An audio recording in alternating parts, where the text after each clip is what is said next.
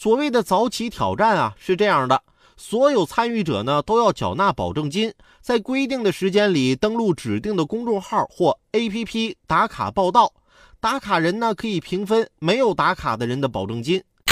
然而，真的有早起打卡也能赚钱的好事吗？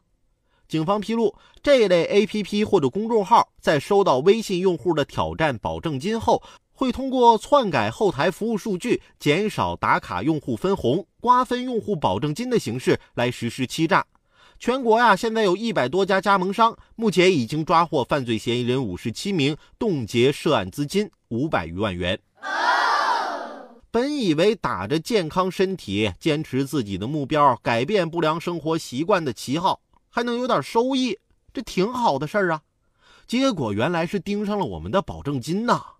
警方提醒，类似早起打卡这样的游戏模式，由于信息是不对称的，存在欺诈盗窃的风险，网民要提高警惕，增强网络安全防范意识，谨慎参与此类活动，以免蒙受不必要的损失。以前呀，我也想早上起来出去跑个步，锻炼一下身体啥的。后来我发现跑步的时候啊，因为我喜欢一边跑步一边戴耳机听音乐嘛，结果这耳机啊总是滑落。再后来，我终于发现了一个不会滑落的方法：不跑步。